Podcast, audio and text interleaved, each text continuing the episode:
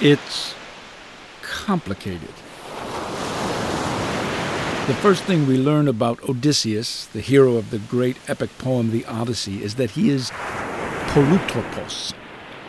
And this is a great ancient Greek word that no two translators translate quite the same way.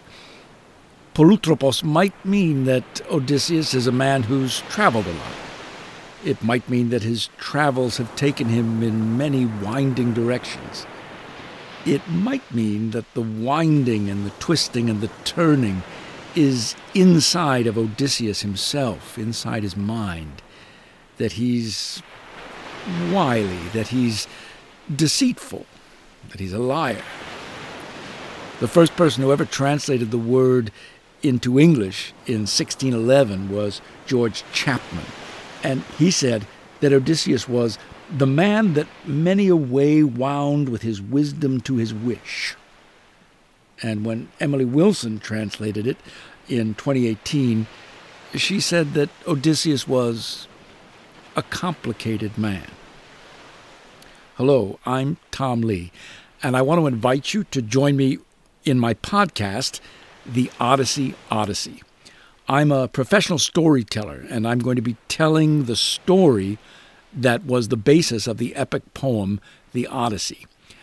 But what I love about telling stories from mythology is that no myth lives in isolation. Every myth is connected to dozens of other myths, and wherever one myth ends, another one begins. So, as I tell the story, I'll also be telling the stories within the story and the stories that surround the story if I come upon a rabbit hole of mythology, I can promise you that I will jump right into it.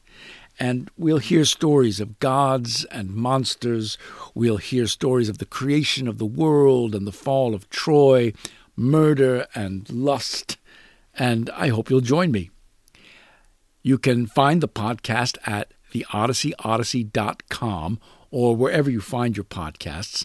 And there's also an Instagram page you can follow where I'll be showing artwork connected to the story created over thousands of years. I hope you'll join me on the Odyssey Odyssey.